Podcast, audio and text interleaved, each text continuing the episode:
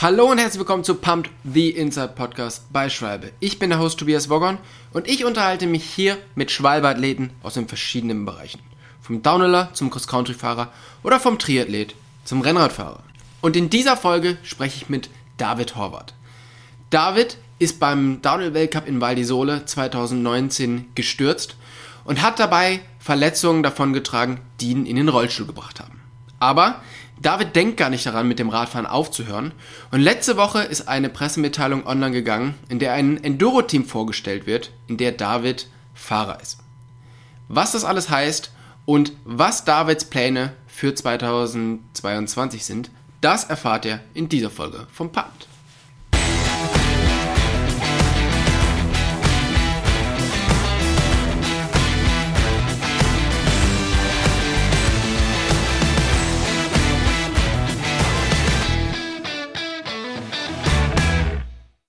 Hey David, vielen, vielen Dank, dass du dir heute die Zeit nimmst, mit uns den Podcast aufzunehmen. Wo erreiche ich dich gerade? Hi Tobi, ich bin jetzt zu Hause wieder, ähm, sitze bei mir am Esstisch. Äh, erstmal vielen Dank, dass ich hier sein darf. Vielen Dank für die Einladung.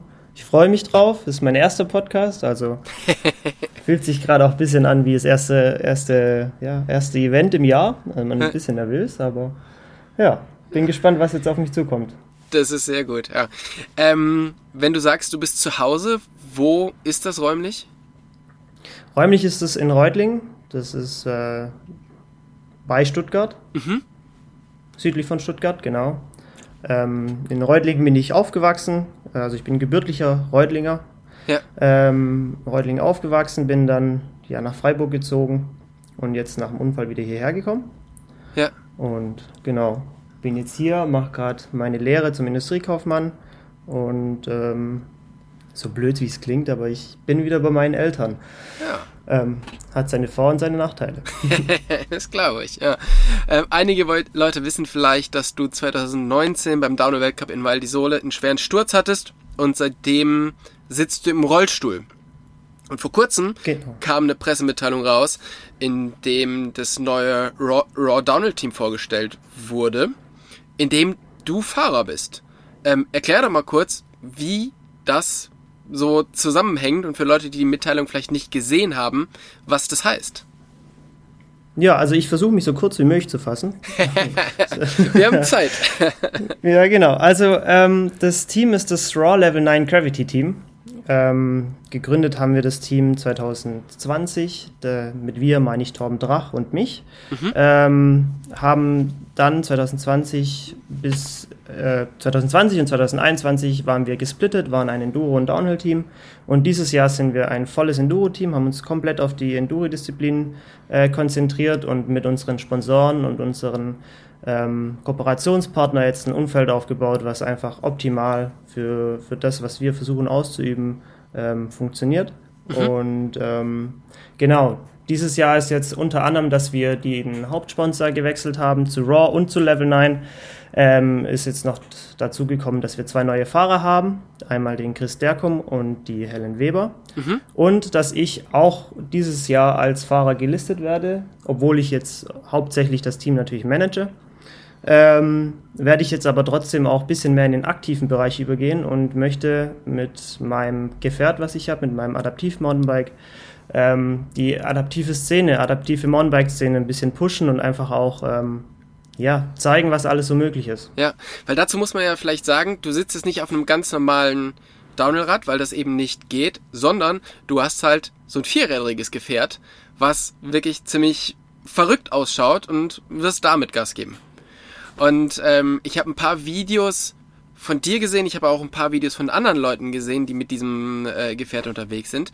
Und es ist unglaublich faszinierend, ähm, was damit geht.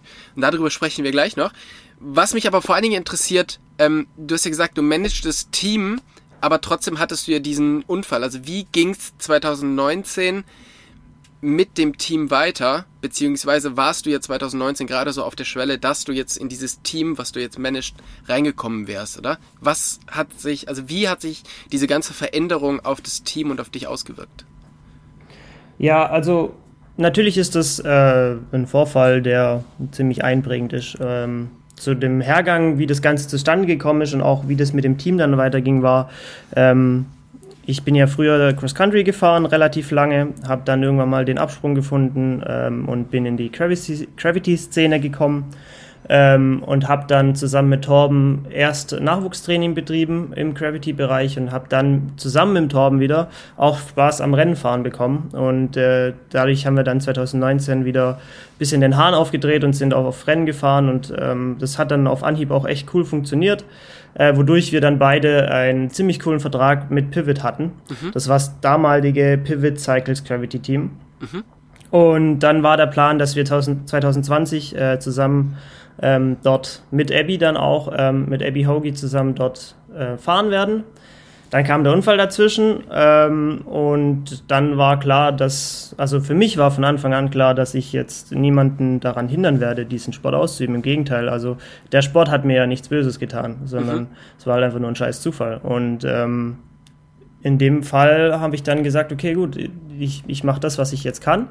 Äh, ich war schon immer mehr so auf der kaufmännischen Seite und habe dann gesagt, okay, ich übernehme das Team in der Organisation, Organisation und äh, mit Torben und Abby geht das so weiter. Ähm, haben dann noch den Nico Lamm dazu genommen als weiteren Downhill-Fahrer und sind dann so 2020 ins Jahr gestartet. Hm.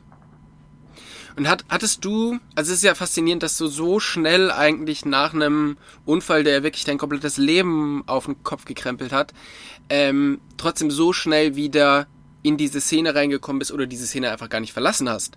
Ähm, hattest du jedes Gefühl, dass du halt, ähm, dass du irgendwie so die Passion fürs Biken verlierst, wo ja auch wahrscheinlich noch nicht klar war, ob du jemals wieder selber Rad fahren kannst und wie das dann aussehen wird?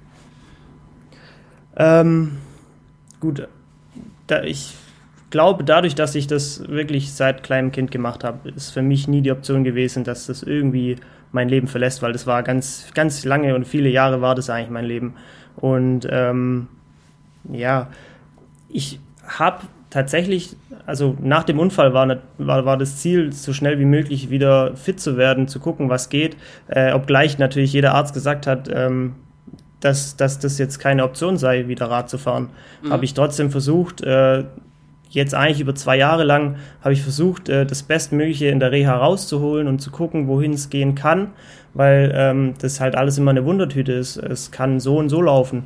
Ähm, es kann ja auch so laufen, wie man es zum Beispiel bei McDonald gesehen hat, Brooke McDonald, der jetzt wieder normal Rennen fährt. Ja. Und äh, habe mich dann da halt reingehängt und habe dann erstmal gar keine Gedanken daran verschwendet, ob ich oder wann oder wie ich wieder Rad fahren möchte, sondern einfach nur dass ich mein Bestes gebe, so wie ich trainiert habe, tagtäglich zum Radfahren, habe ich halt einfach mein dann die Reha gemacht und mhm. da mich voll reingehängt.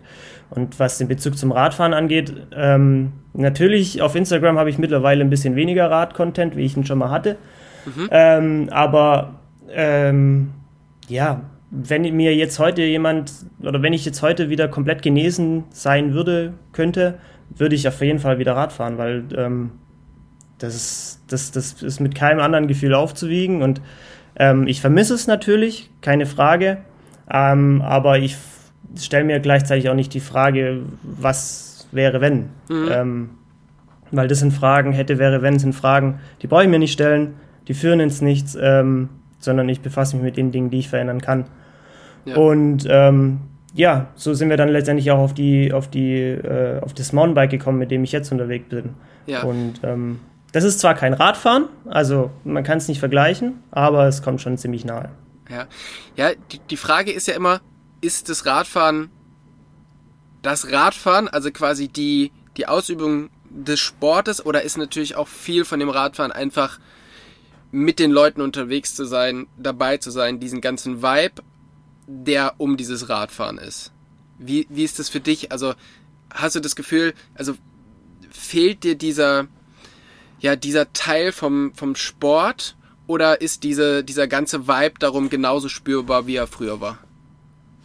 Ähm, da, da, steigen wir jetzt ziemlich tief in die Materie ein.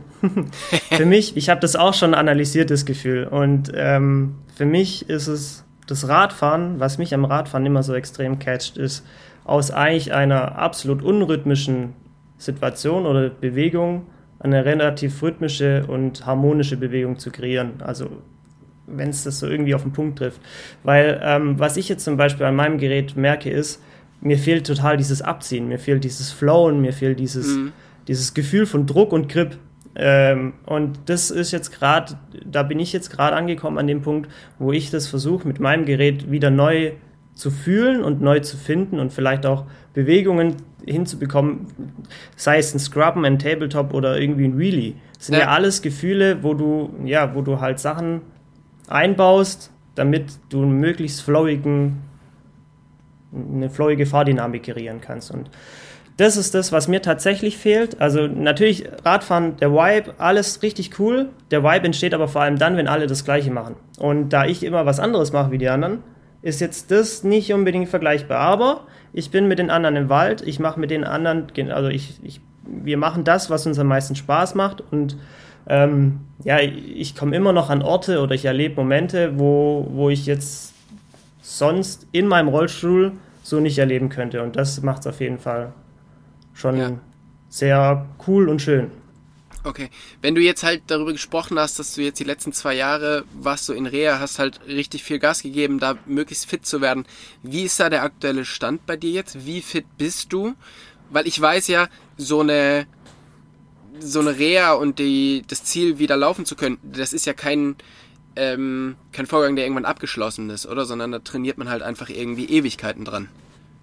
Ja, auf jeden Fall. Und das war auch ein Punkt, wo, wo, ja, wo auch für mich irgendwo schwierig war, dann zu erkennen, okay, wie, wie viel, wie, wie ex, ex, extrem will ich es machen, weil mhm. man kann schon sehr viel machen, aber sehr viel heißt nicht immer, dass es dann auch für einen viel bringt. Für mich war das so, ich habe jetzt, ähm, ich habe dann 2020 und 2021 habe ich wirklich nur Reha gemacht.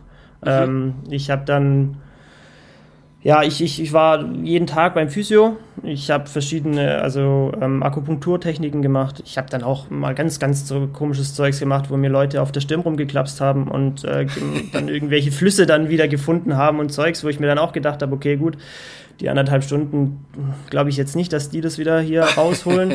Also ich habe wirklich sehr viel durchprobiert, aber das war auch wichtig für mich, dass ich diese vielen Sachen ausprobiere, weil, weil so kann ich jetzt heute sagen, okay, ich habe alles probiert und mhm. ähm, ich brauche jetzt mich für nichts ähm, oder ich kann mich von nichts, brauche mich von nichts verstecken und äh, das, das, wo das Outcome, was ich jetzt habe, das ist halt das, was möglich war. Und was die Fitness angeht, ähm, habe ich auf jeden Fall jetzt dickere Oberarme wie Beine. Hätte ich nicht gedacht, dass es das mal passiert, aber ähm, ja. Ähm, ich kann nicht laufen. Ich habe jetzt vielleicht, ja, es hat sich schon viel getan seit dem Punkt, wo, wo, direkt nach dem Unfall war, aber ähm, das sind jetzt eher nicht visuelle Dinge, die sich dann da zeigen, weil so ein Querschnitt, der da ist eigentlich das Laufen das kleinste Problem, was mhm. dann das mit sich bringt. Natürlich ist es immer kacke, wenn man Treppen vor sich hat, aber bis auf Treppen und die tiefsten Matschlöcher habe ich jetzt eigentlich keinen Endgegner, den ich nicht irgendwie gemeistert bekomme. Ja. Und ähm, ja, da sind halt viele andere Dinge dabei, wie dass man seinen Po mal wieder spürt, weil wenn man den ganzen Tag drauf hockt, dann ist es halt blöd, wenn irgendwo noch der Schlüssel in der Hosentasche war. Oder ähm, ja, Toilettengänge und so. Das sind alles Dinge, Anziehen. Anziehen war am Anfang ein Riesenthema, bis ich mich mal im Rollstuhl anziehen konnte. Das war bestimmt zwei, drei Monate rumgegangen. Ja. Ähm, solche Dinge waren für mich auch relevant. Also einerseits natürlich die Nerven zu stimulieren und die Nerven bestmöglichst wieder anzureizen, dann aber auch körperlich, körperlich wieder fit zu werden ähm, und dann aber auch mit meinem Leben wieder klarzukommen. Das alles bedeutet für mich Reha. Und jetzt heute kann ich sagen, dass ich, dass ich autark äh, zurechtkomme. Ich bin komplett, ich komme komplett alleine zurecht. Auch wenn ich das Glück habe, mit meiner Freundin zusammen zu wohnen. Ähm, und ja, habe meinen Körper eigentlich nochmal neu kennenlernen mhm. können. Mhm. Und ähm, bin nach wie vor noch dabei, das Beste rauszuholen, was Laufen angeht. Habe jetzt auch solche Schienen bekommen, Orthesen heißen die. Das sind solche Carbon-Schienen, die man auch bei dem Teamfoto sieht, mhm. auf denen ich stehe. Ähm, aber die sind natürlich komplett mechanisch. Also ich, ich bekomme immer mal wieder solche so ganz leichte Muskelstränge, die ich meine ansteuern zu können. Ähm, aber mit denen habe ich jetzt noch keinen Nutzen, sagen wir es mal so. Mhm. Das heißt, It's aber, nice to have. Ja, das heißt, bei dir geht aber die Reha die ganze Zeit weiter und ähm, aber trotzdem konzentrierst du dich jetzt nicht nur darauf, sondern jetzt eben auch wieder aufs Rad fahren. Wie lange hat es denn ungefähr gedauert, bis du so nach dem Unfall wieder Bock hattest, aufs Rad zu kommen, wie auch immer? Also Radfahren wollte ich immer. Also es war nie eine Frage, also ich hatte auch, also so wie jeder andere, der das vielleicht, also der auch mal irgendwie hinfliegt und dann merkt, okay, war kacke, jetzt probier es gleich nochmal.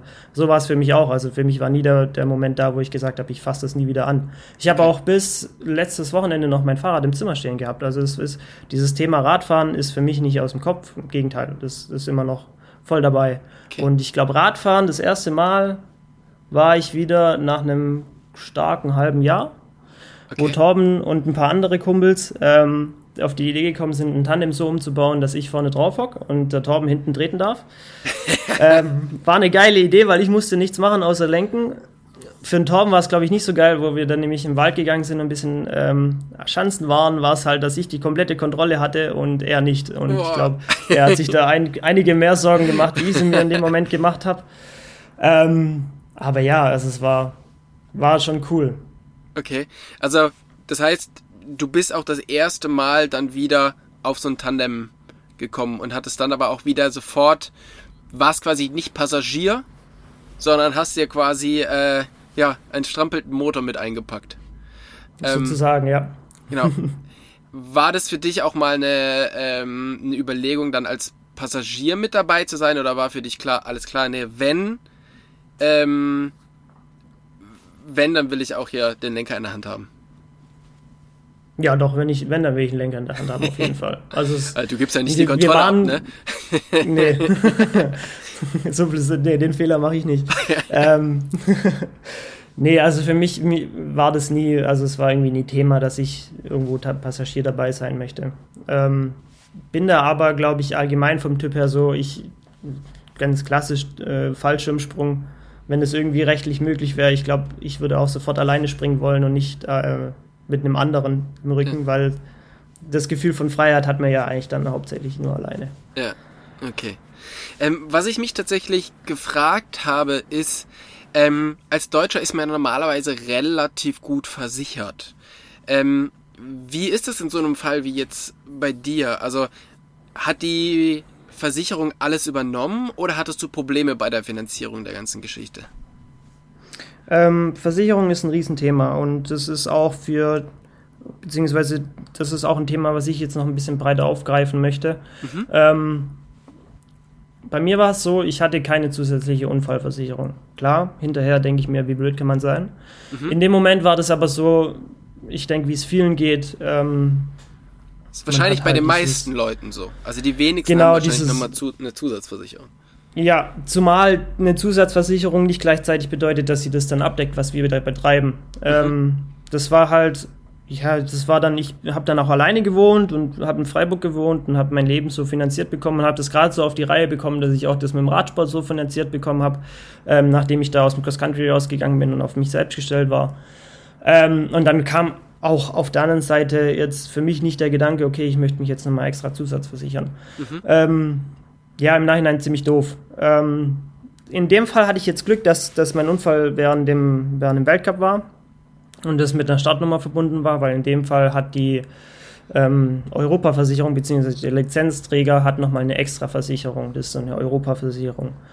Mhm. Und ähm, über die war ich nochmal zusätzlich versichert. Ähm, ansonsten hätte ich nur die ganz normale gesetzliche Krankenkasse gehabt. Und die gesetzliche Krankenkasse ist halt ja, das ist schon schwierig dann in dem Ausmaß an Verletzungen, die, die ich jetzt habe. Ähm, das ist dann so unterste Liga, würde ich sagen. Drüber kommt dann privat versichert, wobei das auch nicht immer so ganz einfach ist. Und dann Champions League ist natürlich begehlich versichert zu sein. Mhm. Das ist auch ein Thema, wo ich echt hart mit mir zu, zu knappern hatte. Ähm, ich bin ja für den BDR gestartet. Ich wurde über den BDR angemeldet ähm, und wurde vom BDR nominiert. Der BDR hat sich aber aus der ganzen Geschichte komplett rausgezogen und ich habe noch nicht mal eine Nachricht bekommen nach meinem Unfall.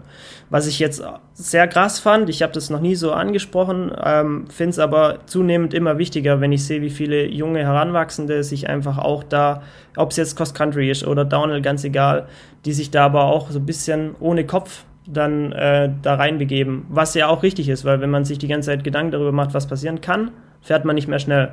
Mhm. Ähm, es ist aber trotzdem wichtig zu wissen, dass da halt einfach keine Zusatzleistungen entstehen. Ich kann mein Leben gerade so ausführen, wie ich es ausführen kann, weil ich diese Zusatzversicherung hatte. Und da wurde dann auch, ähm, wurde ich dann, was, wie nennt sich denn sowas? Ähm, es, es, gab dann einen Auszahlungsbetrag aufgrund meiner Verletzung, die dann halt auch vieles ermöglicht. Hätte ich den nicht gehabt, hätte ich mir weder das Rad leisten können, beziehungsweise wir hatten das Crowdfunding, da ist viel drüber gelaufen und das meiste, was ich an Sport heute machen kann, durfte ich oder kann ich machen aufgrund des Crowdfundings. Ähm, aber da ist dann halt die, die, die Hilfeleistung der Krankenkasse ist da relativ schnell beendet. Hm. Und ähm, da ist es halt unheimlich wichtig und das habe ich auch bei uns im Team, ist es auch eins der Prio-Themen, dass unsere Sportler richtig versichert sind. Ähm, ganz gleich, ob es jetzt einfach nur das Handgelenk ist, das mal kaputt geht oder das Schlüsselbein, aber ähm, ja, es kann halt auch relativ schnell mal mehr sein wie das Handgelenk oder Schlüsselbein und da hilft es dann einfach, wenn man eine gewisse Absicherung hat. Ja, ähm, ich möchte noch mal ganz kurz ein bisschen tiefer in das Thema reingehen, weil mir das persönlich auch sehr wichtig ist, weil bei dir ist es jetzt natürlich beim Leistungssport äh, auf einem höchsten Niveau halt irgendwo passiert. Ähm, aber diese Unfälle passieren ja auch einfach auf dem Home Trail.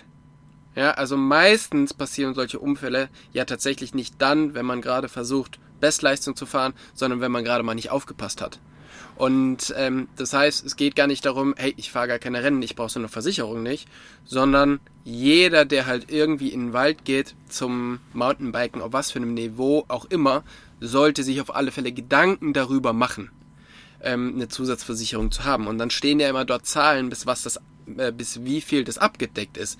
Hast du so eine Nummer, was dein Unfall und alles bis jetzt ungefähr gekostet hat? Uff. Also ich muss dir gerade äh, nochmal ganz klar recht geben, ich habe das tatsächlich ausgeklammert, äh, die Leute, die jetzt keine Rennen fahren ähm, gerade in meinem Gedankenprozess. Aber ähm, stimmt, also vor allem dann passiert es, wenn man gerade nicht aufpasst. Und ähm, eine Nummer, was das jetzt gekostet hat, ich boah, müsste ich jetzt überschlagen. Also ich habe, glaube ich, letzte, ich habe vor zwei, drei Monaten mal eine Abrechnung gemacht an nur die Zuzahlungen, die ich gemacht habe für meine Rezepte und Zeugs. Und ich glaube, da war ich schon fast bei 5000 Euro. Aber das ist halt und eben, sind aber eben die Zuzahlungen, die du geleistet hast. Was die ich geleistet habe, dann, dann kommt noch mein Rollstuhl dazu. Ja. Dann kommt noch mein Vorspannrad dazu, was für mich eigentlich als essentielles Bewegungsmittel zählt. Also Rollstuhl nochmal zweieinhalb, Vorspannrad fünf, das habe ich aber gebraucht geschossen, das war ein Glückstreffer. Ähm, und gut, jetzt, ich würde mal die Krankenhauszeit ausklammern, weil die wird ja schon von der Krankenkasse übernommen. Aber trotzdem, also ähm, da, kurz, worauf ich hinaus möchte, ist, dass, ähm, wenn man das halt mal alles zusammenrechnet, also auch diese Krankenhauszeit, ähm, sind es halt, weil oft steht in diesen Versicherungen halt ein Preis und man denkt sich, ja, wie, wie soll der denn bitte zusammenkommen? Der ist ja so hoch. Aber eben, wenn man, mhm. wenn man überlegt, du hast halt zwei Jahre einfach Reha gemacht, du hast zwei Jahre Ärztin äh, in Anspruch genommen, da kommt halt einfach schon ein Riesenbatzen an Geld zusammen. Ähm, auch ja. abgesehen von dem, was du selber zahlst, dass man da wirklich gucken muss, wie bin ich denn versichert, wenn man diesen Sport ähm, ausübt. Und vor allen Dingen ist es halt so, ich meine, unsere Räder, die kosten halt alle irgendwie 5000 Euro aufwärts. Ähm, da muss man halt schon überlegen, dass man vielleicht, dass so eine Versicherung halt einfach dann doch zur, ähm, zur Grundausstattung dazugehört, oder? Ja, doch, auf jeden Fall. Also das Schöne ist, wenn man jetzt keine Rennen fährt, dann hat man eher mal Chance, dass eine Zusatzversicherung greift, weil es ist ja auch schwierig, eine Versicherung zu finden, die das halt abdeckt, wie du mhm. schon gesagt hast. Ja. Ähm, und wenn du da jetzt keine Rennen fährst, also ein ausklammerndes Thema bei einer Versicherung ist immer das ähm, Fahren gegen die Zeit. Wenn ja. man das halt nicht hat, dann hat man schon mal eher Chancen, dass man über eine private Unfallversicherung sich erschützen kann. Ähm, aber ja, also ich, ich müsste jetzt raten, was das alles, was das alles an Zahlen bedeutet, was die letzten zwei Jahre abgegangen ist. Ähm, aber es war auf jeden Fall sehr viel und ich äh, ja, kann mir nicht vorstellen, wie es gewesen wäre, ähm, wenn jetzt der Versicherungsschutz mit dem, mit dem, mit dem Lizenzträger nicht gewesen wäre. Dann wäre es auf jeden Fall um einiges schwerer geworden. Ja. Mittlerweile bist du ja da ganz gut aufgestellt und äh, hast gesagt, oder hast ja schon gesagt, dass du halt jetzt mittlerweile auch ein wirklich cooles E-Bike hast. Ähm, das kriegt man jetzt auch nicht für 500 Euro an jeder Ecke. Ähm, wie hast du dir das Ganze finanziert und was kostet so ein Bike? Ähm, also finanziert war es über die Crowdfunding-Aktion meiner Kumpels und die wurde relativ schnell dann nach meinem Unfall eingeleitet und das war, war einfach auch ja, schön zu sehen, wie dann die Community dann für, für mich eingestiegen ist und mhm. eingestanden ist und wie dann einfach auch ein Wahnsinnsbetrag zusammengekommen ist, der mir wirklich ermöglicht hat, wieder relativ schnell zurückzukommen. Und zwar so, dass es für, für mich extrem cool war und für mein Umfeld extrem cool ist. Ähm, und ich glaube, ich über den Daumen gerechnet hat das Gerät, was ich jetzt habe, 14 14.000 und ein paar zerquetschte gekostet. Mit Versand und, und ähm, Zoll und allem, was dazugehört, weil das kommt ja aus Amerika. Ja. Ähm, also schon eigentlich ein Kleinwagen. Ähm, und ja, aber ja, es ist super cool, Bereich oder, dass die, halt nicht so viel. Ist, ähm, ist super cool, dass die Community dann wirklich halt auch für alle Leute einsteht und ähm, oder jetzt eben in deinem Fall für dich eingestanden ist und da wirklich das Geld locker gemacht hat, um dir das dann halt auch zu ermöglichen. Das finde ich halt wirklich, wirklich Wahnsinn. Das Rad. Auf jeden Fall. Also. Das Rad, was kann ich mich nur dazu anschließen. also es ist echt mega. Und äh, das Rad, was du jetzt hast, ähm, was halt dadurch auch finanziert wurde, das erinnert mich so ein bisschen an diese alten äh, New World Disorder Free Entertainment Filme, wo halt auch ein Rollstuhlfahrer mit so einem ähnlichen Gerät, nur ohne Motor, ähm, die A-Line runtergeschossen ist. Ähm, wusstest du schon, dass es sowas gibt? Also, dass es wirklich ähm, abfahrtsorientierte, gefederte Gefährte da gibt? Ähm, also ich bin, glaube ich, über Instagram drauf gestolpert. Ich weiß gar nicht, wie das zustande kam. Ähm, ich habe dann auch gar nicht aktiv erstmal danach gesucht, weil ich das, glaube ich, relativ schnell nach meinem Unfall gefunden habe und alle meine Physios, wo ich es denen gezeigt habe, die haben eigentlich nur den Kopf geschüttelt. ähm, ich habe es per Instagram irgendwie gefunden und dachte mir dann relativ schnell so, boah, cool, also das sieht echt nach was aus, was, was Sinn macht, wo, wo ich mich drin sehe und wo auch die Technik, glaube ich, stimmt. Ähm, ich habe jetzt die Filme nicht gesehen, von denen du gesprochen hast, aber ich habe den, den, den Dude, den habe ich, glaube ich, schon mal irgendwo, im, auch wieder Social Media wahrscheinlich, habe ich den schon mal gesehen.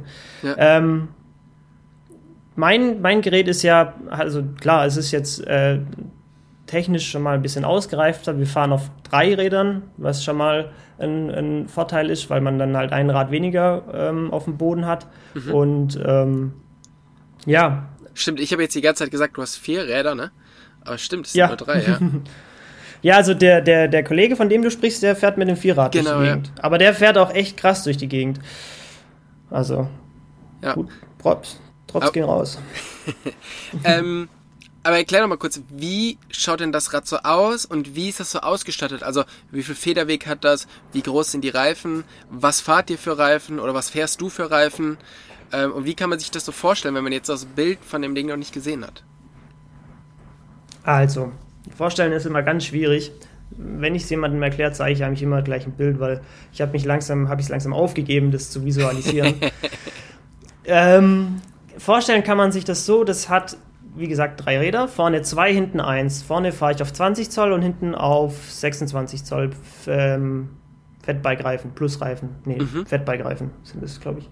Ähm, und Funktionieren tut es so gut, weil das vorne ein Gelenk hat, beziehungsweise so ein, eine Aufnahme, in dem sich äh, das Rad einmal natürlich die Lenkbewegung machen kann, aber auch einen Höhenversatz ab, ähm, kompensieren kann und federn kann.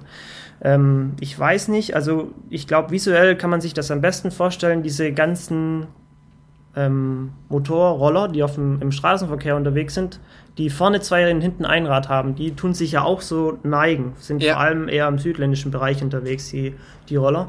Genau. Also das System kann man sich eigentlich von dem, also ich, wir vermuten so ein bisschen, das System kommt auch so ein bisschen davon, mhm. beziehungsweise von Monoski. Da gab es nämlich auch mal so eine Zeit, wo man so eine, ja, diese Bewegung, also es ähm, kommt, wie soll ich sagen, abbilden konnte.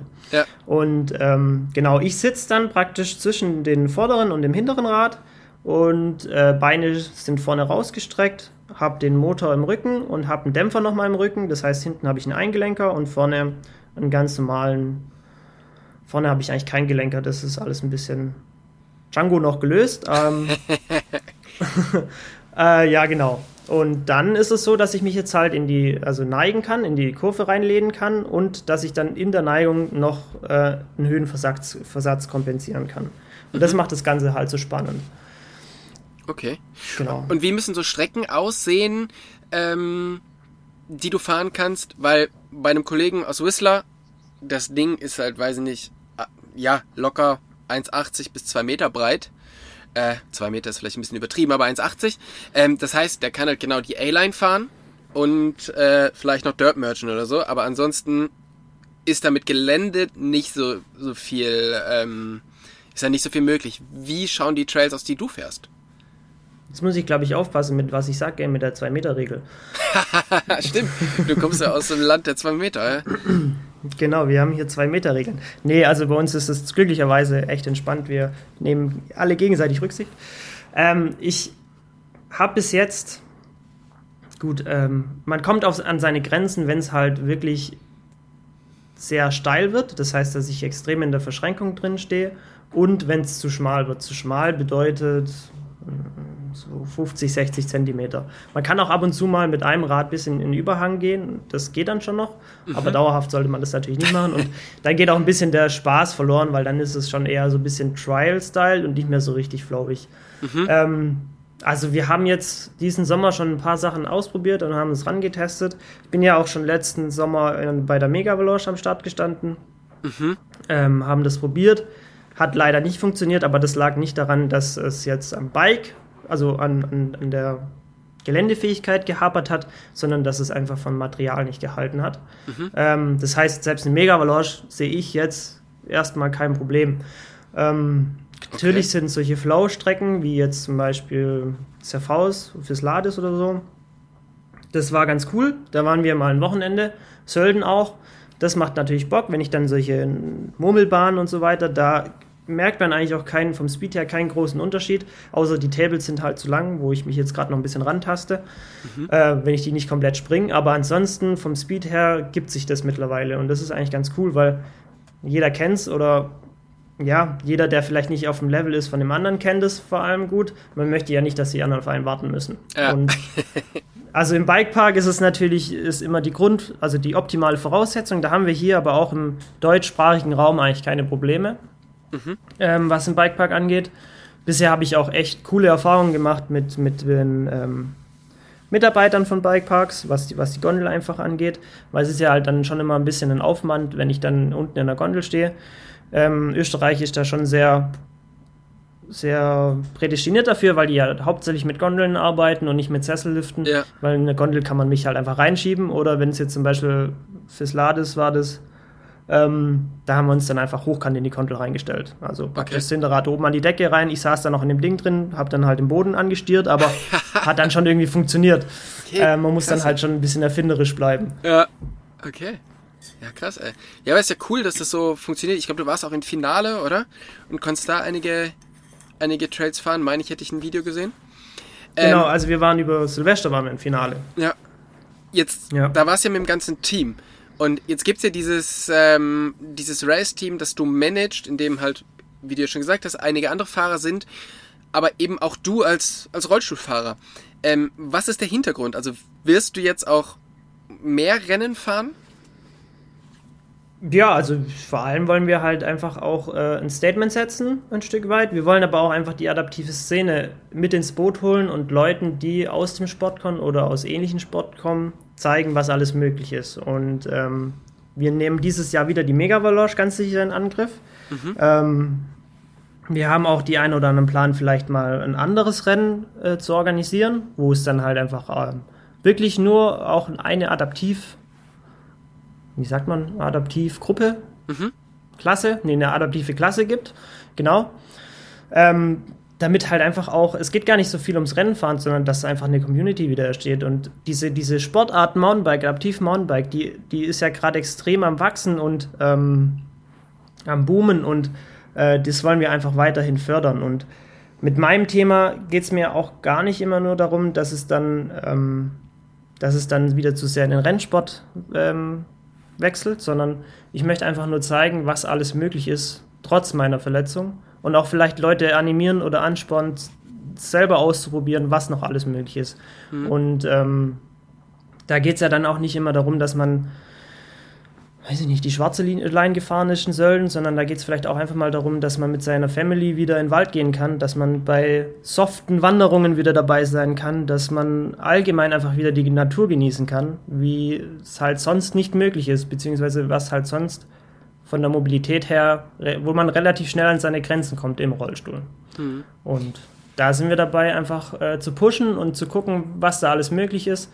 Ähm, wir sind auch gerade dabei, noch äh, ein paar eigene ähm, Ideen in unser Mountainbike mit einfließen zu lassen und das noch zu optimieren, damit wir vielleicht dieses Jahr einfach die Mo äh, Mega Avalanche schaffen, würde ich mal sagen, weil ich glaube, die Mega Avalanche mal gefahren zu sein als Querschnittsverletzter ist schon ein geiles Ding und zeigt dann, glaube ich, auch schon, wohin es denn gehen kann und, und was für Fähigkeiten bzw. was für Möglichkeiten man denn noch immer noch, also immer noch nach einem Unfall haben kann. Ja. Also ich kann dir sagen, die Mega Blanche halt durchzustehen, ist ja schon äh, mit dem ganz normalen Rad sehr schwierig. Ich glaube, ich bin viermal an den Start gegangen und nur einmal unten angekommen. Und das eine Mal, wo ich unten angekommen bin, hatte ich einen Bänderriss, ähm, den ich mir auf der Strecke. Also von daher ist es, ähm, ist ja so schon nicht so leicht. Also das ist ja sehr, eine sehr, ein sehr forderndes Rennen. Ja, ich bin 2019 auch schon gefahren. Hab auch die Erfahrung gemacht, habe mich, glaube ich, in der zweiten Kurve direkt abgelatzt. Aber bin zum Glück unten angekommen und dachte mir, geile Scheiße, muss ich unbedingt nochmal machen. Ja. Äh, und deswegen müssen wir das jetzt einfach nochmal machen. Sehr cool. Ähm, wenn du darüber sprichst, dass ihr plant, ähm, selber eine Rennserie oder einzelne Rennen zu organisieren, wie viele Leute kennst du denn, die so ein Bike haben und ähm, die querschnittsgelähmt sind und trotzdem in den Wald gehen und aufs Mountainbike gehen? Also direkt einfallen würden mir vier bis fünf, die da auf jeden Fall meiner Meinung nach, glaube ich, am Start wären. Ich habe es mhm. noch nicht äh, mit denen kommuniziert.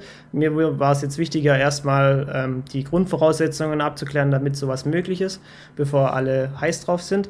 Ja. Oder hoffentlich heiß drauf sind. Ähm, äh, mein Gerät, so wie ich das, also von dem Hersteller, wo ich das habe, kenne ich einen, der das in Deutschland hat.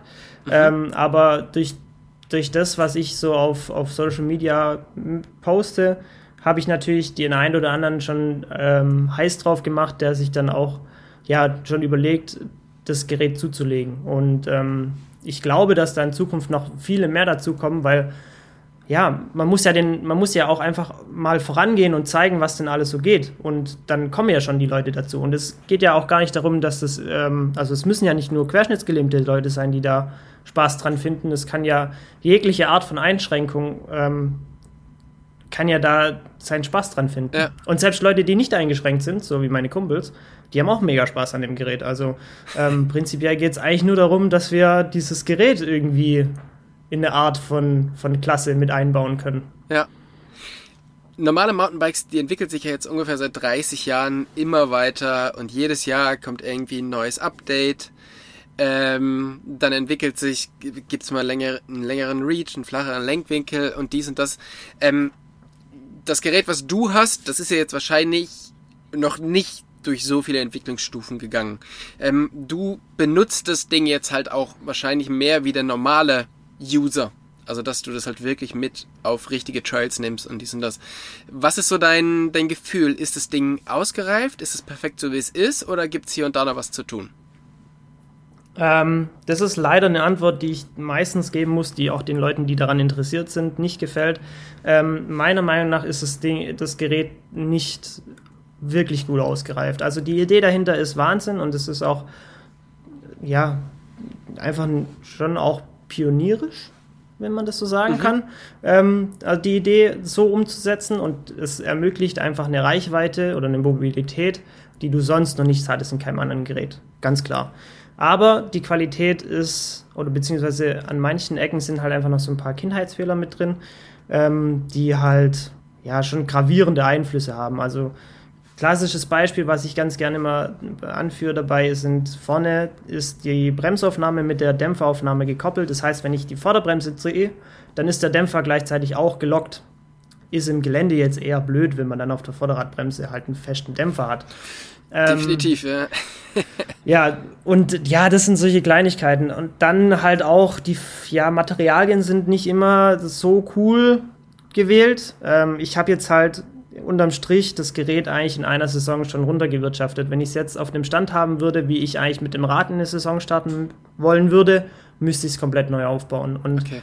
dafür sind halt einfach der Anschaffungspreis ist dann halt schon echt unverhältnismäßig. Ähm, und an Ersatzteile zu kommen ist auch nicht so easy. Mal ins metrische Maße, mal ins ähm, ja. Wie war nochmal? Metrische. Doch, zöllische Maße, genau. Ähm, und ja, es ist halt, ja, wie gesagt, die Idee dahinter ist geil, aber für das Geld und dann ist es halt auch so, man braucht ja dann auch immer Leute um sich rum, die sich mit sowas auskennen und die sowas fixen können. Und wenn man sowas nicht hat, dann wird es dann echt dünn. Also ich würde mich jetzt nicht einschränken. In, in, ganz wenigen Sachen würde ich sagen, das bekomme ich nicht selber hin. Aber es bringt dann halt nichts, wenn du, wenn du ständig mit irgendwelchen Defekten auf dem Trail stehst und dann selber versuchen musst, das irgendwie zu fixen. Ja. Ja, ich bin gespannt, vor allen Dingen, wenn du das ganze Thema jetzt noch weiter nach vorne treiben möchtest, also eine Rennserie machen, vielleicht äh, mehr Leute dazu motivieren, sich so ein Gerät zuzulegen oder sowas ähnliches, dann wächst natürlich auch der Druck, dass ähm, da was Vernünftiges auf den Markt kommt, oder? Und auf der anderen Seite hast du ja erzählt, dass du letztes Jahr bei der Mega Avalanche nicht ähm, ins Ziel gekommen bist aufgrund technischer Probleme, aber ihr schon irgendwie für dieses Jahr was verändern wollt. Ich bin da sehr, sehr gespannt, ähm, was sich da verändert und was es da, was es da, ja, für Veränderungen gibt. Ähm, was sind denn so deine Ziele für die nächsten, für die nächsten Jahre? Ja, also um das Thema abzuschließen, ich will da jetzt nicht so viel vorgreifen, aber wir, wir arbeiten da schon auf einer, einer, ganz coolen Geschichte und haben da echt coole, coole Ziele für dieses Jahr noch. Und ähm, ja, ich bin gespannt bei der Mega Avalanche, was dabei rauskommt und hoffe, dass es dieses Mal klappt. Und ähm, ja, werde mein Bestes tun, dass diese Mobilität schlussendlich jedem irgendwie ermöglicht wird. Weil einmal, ja, einmal das, ja, weil ich meine, das kann man ja mit nichts anderem auswiegen. Ähm, ja. Mal irgendwo auf dem Berg zu stehen, morgens oder abends, je nachdem, wie man es ja. möchte. Äh, meine Ziele für dieses Jahr. Boah. Also ich glaube, dass dieses Jahr einerseits habe ich jetzt eben beruflich habe ich da den Schritt gemacht, wo ich dann auch die, wo ich dann auch die Reha mehr oder weniger abgeschlossen habe, wo ich dann gesagt habe, okay, ich habe jetzt diese zwei Jahre Vollgas gegeben, jetzt kommt einfach der nächste Part, jetzt kommt der nächste Abschnitt in meinem Leben, ähm, dass ich da einfach weiterhin so gut zurechtkomme, wie es bis jetzt eigentlich ganz gut gelaufen ist.